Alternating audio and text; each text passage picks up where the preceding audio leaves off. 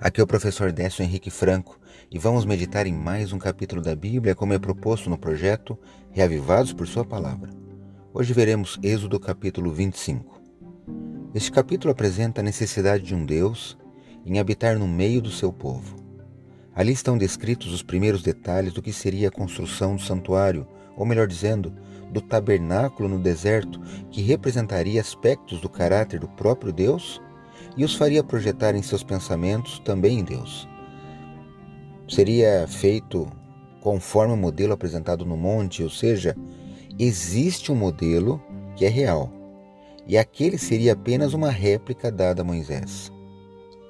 Na leitura você observará que houve santa convocação.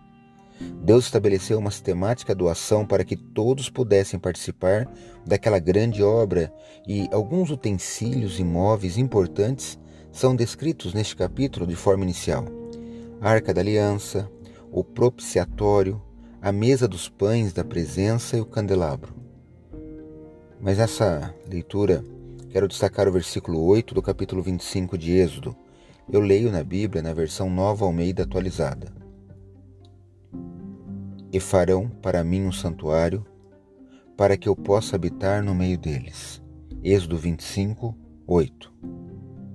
O Senhor Jeová não nos deixa nenhum detalhe importante para nossa salvação sem antes nos revelar. E o mais importante é que, além de nos salvar e nos libertar, Ele quer se relacionar intimamente conosco.